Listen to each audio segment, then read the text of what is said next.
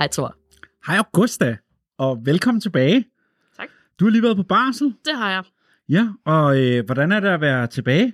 Det er dejligt. Det er, at man skal lige vende sig til det med at have en baby og work-life balance og sådan noget. Men jeg synes, det er rart at være tilbage på arbejde.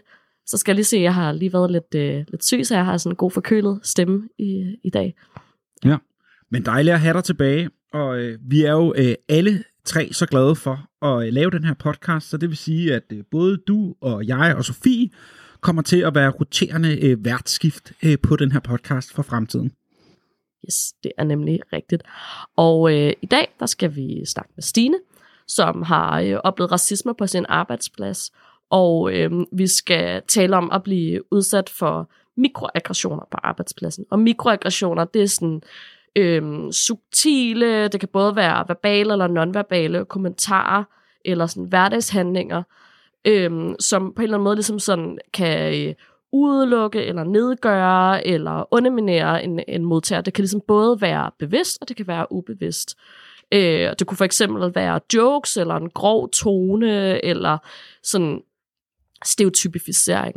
Og ifølge Inclusify, som er en organisation, der arbejder med diversitet og inklusion, så er mikroaggressioner den mest almindelige og ofte en ret overset form for diskrimination på arbejdspladsen.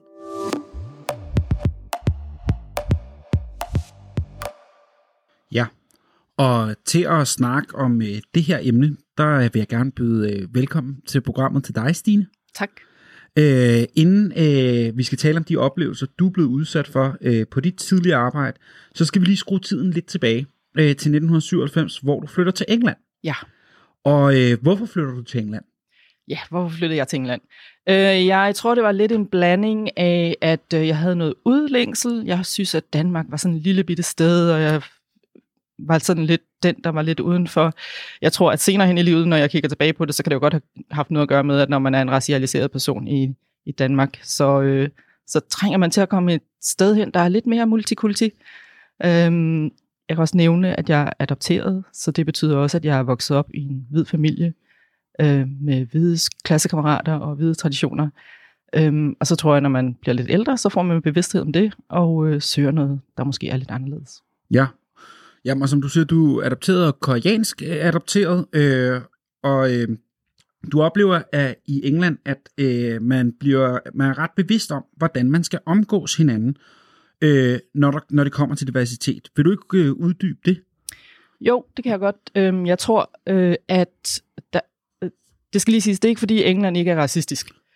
England er ekstremt racistisk, men de er racistiske på en lidt anden måde, end vi er i Danmark. Ja, hvordan det? Og det har selvfølgelig noget at gøre med deres historie.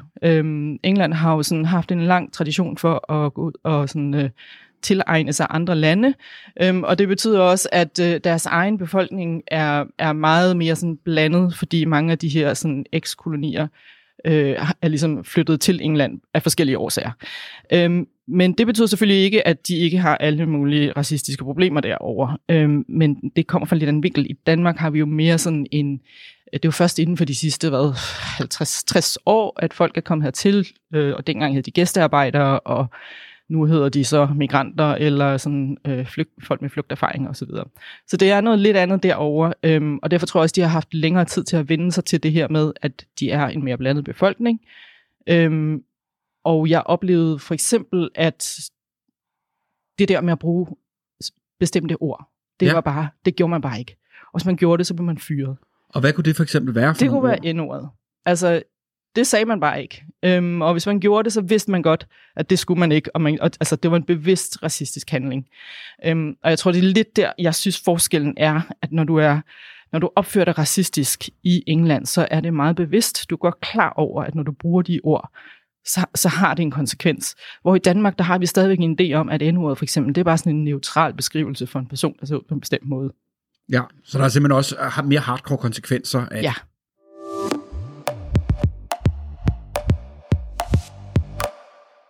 Ja, og du kommer allerede lidt ind på dem det her, men så i nullerne flytter du til Danmark, og så får du lidt af et chok. Hvorfor? Ja. Så jeg flytter tilbage til Danmark i slutningen af 2006, og tænker, Danmark må da have rykket sig lidt i de der 10 år, jeg har været væk. Og så kommer jeg ud på det danske arbejdsmarked, og så tænker jeg, hold da op, det har de ikke. Altså virkelig ikke. jeg var chokeret over ikke kun mængden af racisme, men også hvor langt tilbage vi var i forhold til at forstå racisme og homofobi og alle de der andre ting, som vi jo nu er begyndt at snakke om. Ja, sexisme er jo nærmest bare inden for de sidste par år, ikke? Altså. Ja, det var først nu, at vi har opdaget, der er sådan noget, der hedder krænkelser på arbejdspladsen, ikke? Og så sidder du stadigvæk med folk sådan med armene over kors og siger, ej, må man nu ikke, du ved, klap sekretæren på røven, eller hvad det nu er, ikke? Ja. Og på dit danske job her, så har du flere ubehagelige oplevelser. Vil du dele nogle af de oplevelser med os? Ja, altså min liste er meget lang, så jeg skal nok... Ja. Den komprimerede version. Det er en meget komprimeret version. Jeg kan tage den helt klassiske. Jeg var til et arrangement og taler med en... Det var godt nok en ekstern person, men alligevel, der var i forbindelse med arbejde, en lidt ældre hvid mand. Han var arkitekt, veluddannet. Og vi har en samtale om, at jeg er adopteret, og efter vi har snakket om det sådan 20 minutters tid, så siger han, ej, men du snakker også rigtig flot dansk. Den klassiske, ikke? Og hvad er det, man skal svare til det? Jeg tror faktisk, jeg bare svarede, det gør du også. Der var adskillige, der ligesom snakkede om, at asiater spiser ulækker mad, og de spiser hunde, og... Der var en kollega, der sagde til mig, du ligner jo ikke en rigtig koreaner. Og så sagde jeg, hvad mener du med det? Og så sagde han, og så hiver han så ud i øjnene og sådan, på den her måde. Ikke? Altså alle sådan nogle ting. Det var sådan ting, der var rettet direkte mod mig. Men jeg oplevede jo også det her med, at folk bare sagde N-ordet helt uden, at de tænkte, at det var der noget galt i. Ikke? Og jeg oplevede folk, der var sure over, at deres lokale pizzerier kun havde halal-pizzaer, ikke? Fordi de skulle i hvert fald ikke spise det der halal. Ikke? Jeg oplevede folk, der sagde, at man kan da ikke ansætte folk med tørklæde. Hele vejen rundt. Så det er virkelig sådan mange forskellige steder og mange forskellige kollegaer også, forestiller jeg mig. Siger du fra over for dem? Jeg tror, at i starten, så er man jo, når man er den nye, så ødelægger man ikke den gode stemning med det samme. Mm. Men man når også til et punkt, og det gør jeg i hvert fald ret hurtigt, hvor at, jeg føler, at jeg kan ikke bare være stille, jeg er nødt til at sige noget. Så jeg starter egentlig med at hive min leder til side og sige, det der med at bruge N-ordet, det synes jeg, vi skal stoppe med. Og hun forstår ikke hvorfor, og jeg forklarer hende det. Og det hun egentlig gør, det er, at hun selv stopper med at bruge det. Men hun siger ikke, altså hun melder ikke noget ud om, at det generelt måske er dårligt. Og når andre siger det i en eller anden sammenhæng, der ved jeg, fredagsmålmad eller et eller andet møde, så er det mig, der ligesom siger, hey, jeg synes, vi skal lade være med at bruge det der ord. Ikke? Og hun siger ingenting. Så på den måde havde jeg ikke noget opbakning for hende. Altså når jeg sådan brokkede mig i gang mellem over, at folk var enten sexistiske, eller de var altså gigantiske homofober også, ikke? Så var der ikke noget opbakning. Hun kunne godt sådan sige, ej, det kan jeg også godt se, det er måske ikke så godt. Men der var ikke nogen konsekvenser for alle de andre. Og hvad når du så for eksempel siger det her til kollegaerne til morgenmaden, og siger, jeg synes ikke, du skal bruge N-ordet. Ja. Hvordan reagerede de? Det var lidt blandet. Altså jeg vil sige, at størstedelen af dem var bare forundret. Hvorfor må jeg ikke det, ikke? Men det jeg ofte oplever, når man så prøver at forklare det, så er det der, at modstanden kommer, ikke? Fordi man kan sagtens sige til folk, at noget gør nogen kede af det, ikke? Men så pludselig så føler de også lidt, at der er noget, der bliver taget fra dem. Må man nu ikke det mere? Ikke? Og så prøver man at forklare, jo, du må godt, der er ikke nogen lov imod det, men det vil være rigtig, rigtig rart, hvis du lå være. Ja. Og du siger også det her med sådan, om en ting er, hvis det bare lige var en enkelt person, der en gang i løbet af hele dit arbejdsliv havde sagt noget, men det er ligesom det hele tiden, jo, ikke? Jo. Og hvordan påvirker det dig? Jamen altså, jeg bliver jo bare stresset hver gang. Jeg tror også, at det er sådan noget, når man oplever de der ting, så går der sådan lang tid, før man egentlig opdager, hvor meget det har påvirket en. Og det er meget sjovt, nu brugte du det der ord mikroaggressioner i starten, ikke? Altså de ting, jeg lige har nævnt, det er jo ikke mikroaggressioner. Det er jo makroaggressioner, ikke? Men der var også masser af mikroaggressioner. Kan du give nogle eksempler på det? Nå, jamen bare sådan den måde, man omtalte folk på. Der var rigtig meget af sådan noget sexistisk mikroaggressioner, ikke? Sådan noget, du ved... at blive kaldt tøser af den mandlige chef, ikke? Altså alt sådan noget. Må man nu ikke kramme mere-agtigt. Men du nævner jo for eksempel også i starten det her med, at når man asiater spiser grimt, altså ja. Hvor man tager et helt kontinent med ja. Flere milliarder mennesker. Jeg har da flere gange hævet det der landkort frem og været sådan, er du klar over, hvor stor Asien er? Mm. Men der var en anden kollega, som sådan ofte omtalte asiatisk mad som sådan mærkeligt, ikke? Og jeg tror ikke, hun mente noget med det andet end at det var bare anderledes for hende, ikke? Men hvor jeg sådan var sådan, masser mærkeligt for hvem? Ja. For dig, ja. Men ikke for de der milliarder millioner mennesker i Asien. Og hvornår bliver det hele ligesom så for meget for dig? Jeg kan faktisk mærke under lockdown, at det der med at være mere hjemme og ikke skulle færdes blandt de der mennesker, det betød noget. Men jeg mærkede det jo mest, når jeg så var tilbage på kontoret. Det hjalp så heller ikke, at der jo ligesom var en helt Black Lives Matter ting, der skete under lockdown. Jeg har et eksempel, hvor den første Black Lives Matter demonstration, som jeg deltog i, og da jeg så kommer tilbage på kontoret, så står der en hvid mandlig kollega og snakker med en anden kollega ude i køkkenet, og de snakker om, at det er da også for dårligt, at folk de tager til demonstrationer, der er corona. Og så forklarer jeg dem, at jeg var til demonstrationen, alle havde mundbind på, vi var sådan rimelig fornuftige, der var ikke nogen, der krammede osv. Og så siger han sådan, altså jeg forstår ikke, hvorfor at folk demonstrerer, bare fordi en eller anden N-ord er blevet slået ihjel. Hello. Og der sugede jeg al energi ud af universet, for ikke at sige nogle rigtig grimme bandord. Og så jeg tror, jeg fik sagt et eller andet i stil med, det der gider jeg simpelthen ikke høre på. Og det var en af de gange, hvor jeg så gik til min leder, og sådan, altså harmdirrende, rystende sagde til hende, jeg har lige overvejet det her. Det kan vi simpelthen ikke. Altså, vi kan ikke have folk taler sådan på kontoret. Og hendes holdning var meget sådan lidt, det er jo også, du ved, den der kollega, han er lidt gammel, og du ved, det lærer han nok ikke. Og jeg tænkte, det er simpelthen bare ikke en god grund til at lade være med at gøre noget. Ej, det lyder jo altså som et totalt ledelsessvigt, hvis du spørger mig i den forstand. Vi ved også, der er et eksempel fra noget med TV-avisen. Vil du ikke uddybe det? Så i sensommeren 2022, der er der en organisation, som hedder Danish Korean Rights Group, som går i gang med at prøve at gøre noget ved alle de ulovlige adoptioner, der har været fra Sydkorea. Og i den forbindelse er der et indslag i TV-avisen med en anden koreansk adopteret, der udtaler sig om det. Og dagen efter kommer jeg på arbejde, og så kommer en af mine hvide kollegaer hen og siger, jeg så det der indslag, og var det din søster? Og så siger jeg, nej, det var ikke min søster. Og så siger hun, det er fordi hun lignede dig rigtig meget.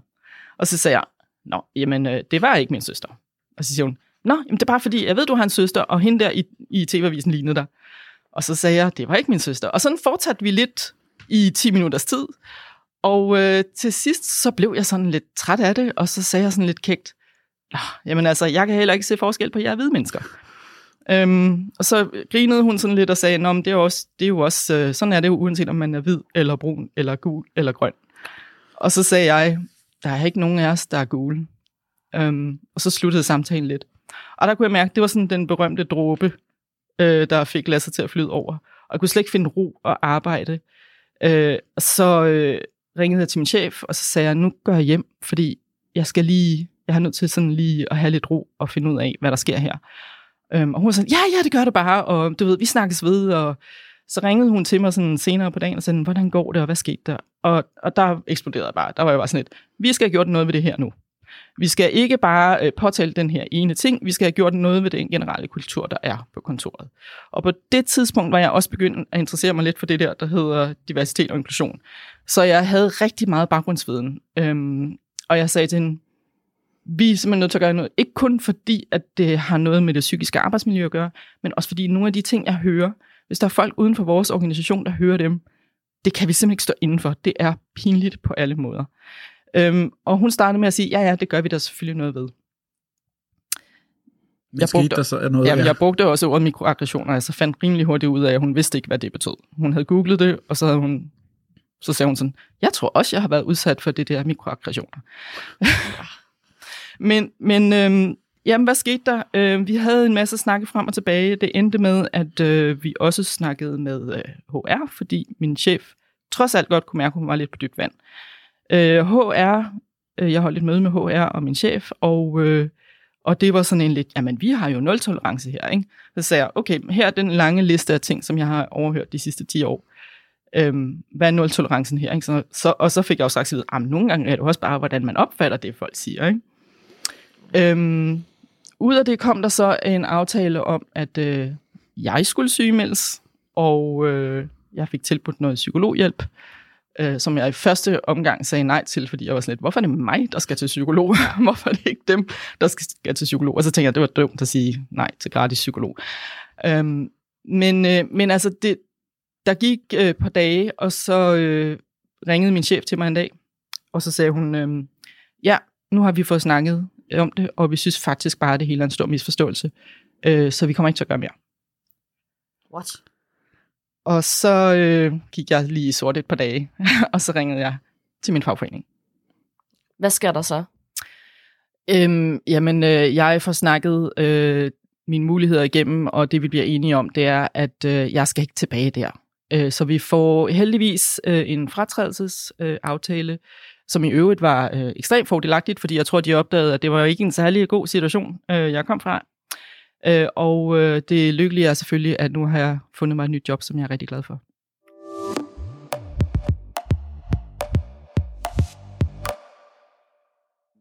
Man kan sige, desværre er du ikke helt alene om det her. I en undersøgelse lavet af en analyse, hvilke for A4 arbejdsmiljø i 2020, viser, at knap hver 5. danske lønmodtagere har enten selv været udsat for racisme på jobbet, eller har en kollega, der har været udsat for det. Og nu har du boet her i Danmark i 18 år, og oplever, at det er blevet bedre i Danmark? Altså, ja. Du må også godt svare nej, det er derfor, vi har været inde. Men det er der blevet bedre. Det er det der. Men altså, det er jo ikke blevet godt.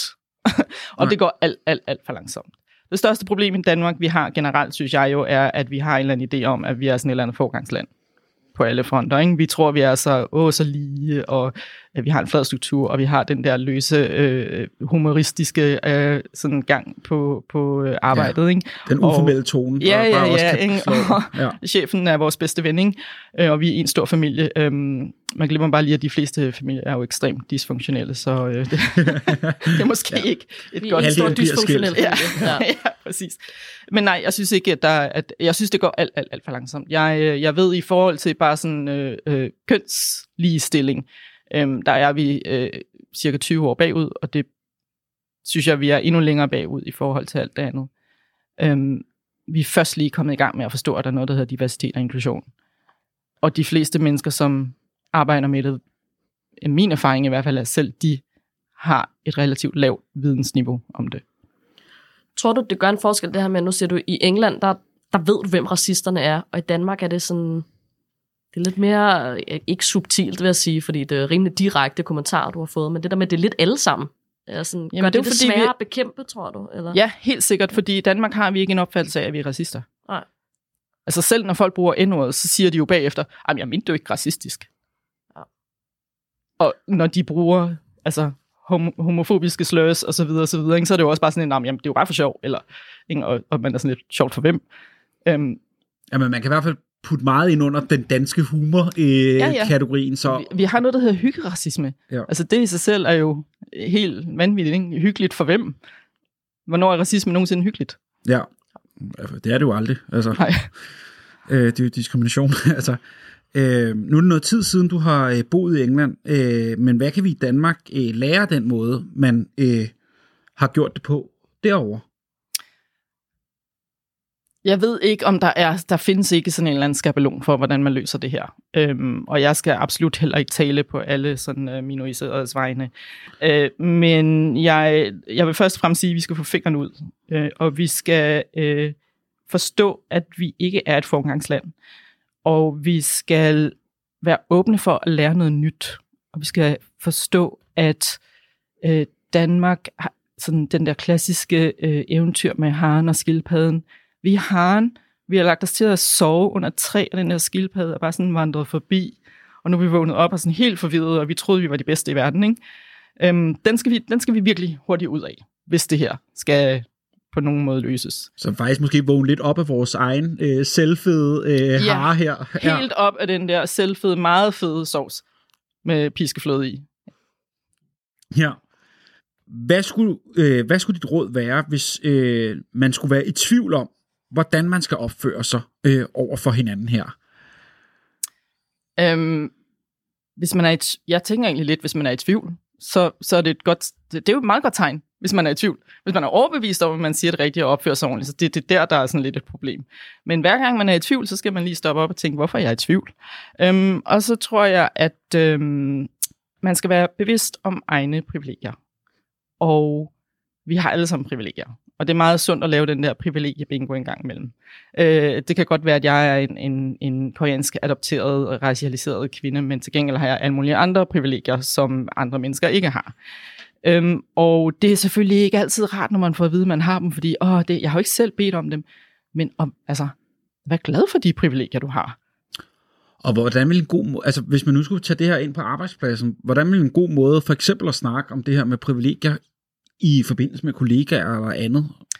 Altså, jeg synes jo dybest set, at de her ting bliver løst oppefra og ned.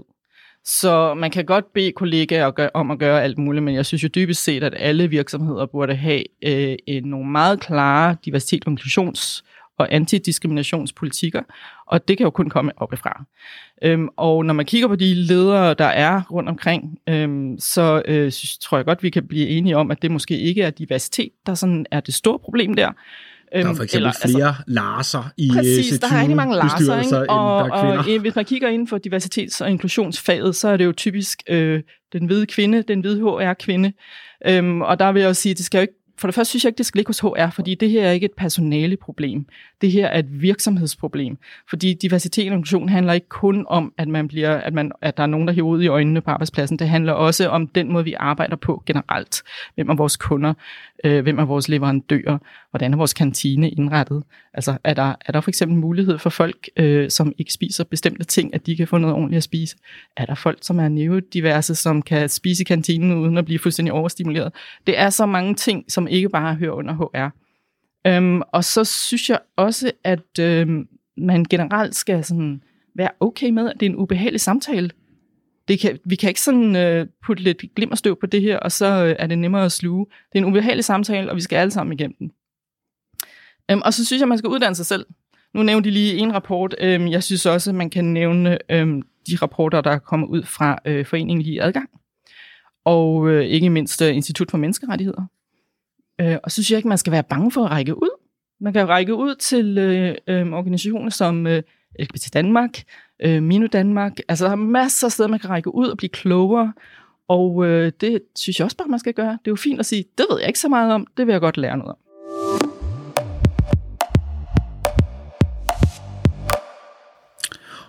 Og med den opfordring skal vi til at runde dagens program af. Tusind tak, fordi du ville være med, Stine, og øse ud af dine oplevelser. Ved. Det kan også være voldsomt at skulle stå ligesom sådan, og skulle genfortælle det. Husk, at man kan følge Et Fucking Arbejdsliv på Instagram. Og hvis man sidder derude og brænder for et emne, vi skal tage op, så skriv til os. Så kan man få et Fucking Arbejdsliv net. Man kan skrive til os på podcast@hk.dk. I redaktionen har vi Simon Schmidt. Jeg hedder Augusta Palm. Og jeg hedder Thor Ekberg Bunde. Tak fordi du lyttede med. Skide godt. Fik jeg lige overtyskificeret dit navn der? Det blev meget Schmidt. Det er så fint. Håber det var okay, selvfølgelig.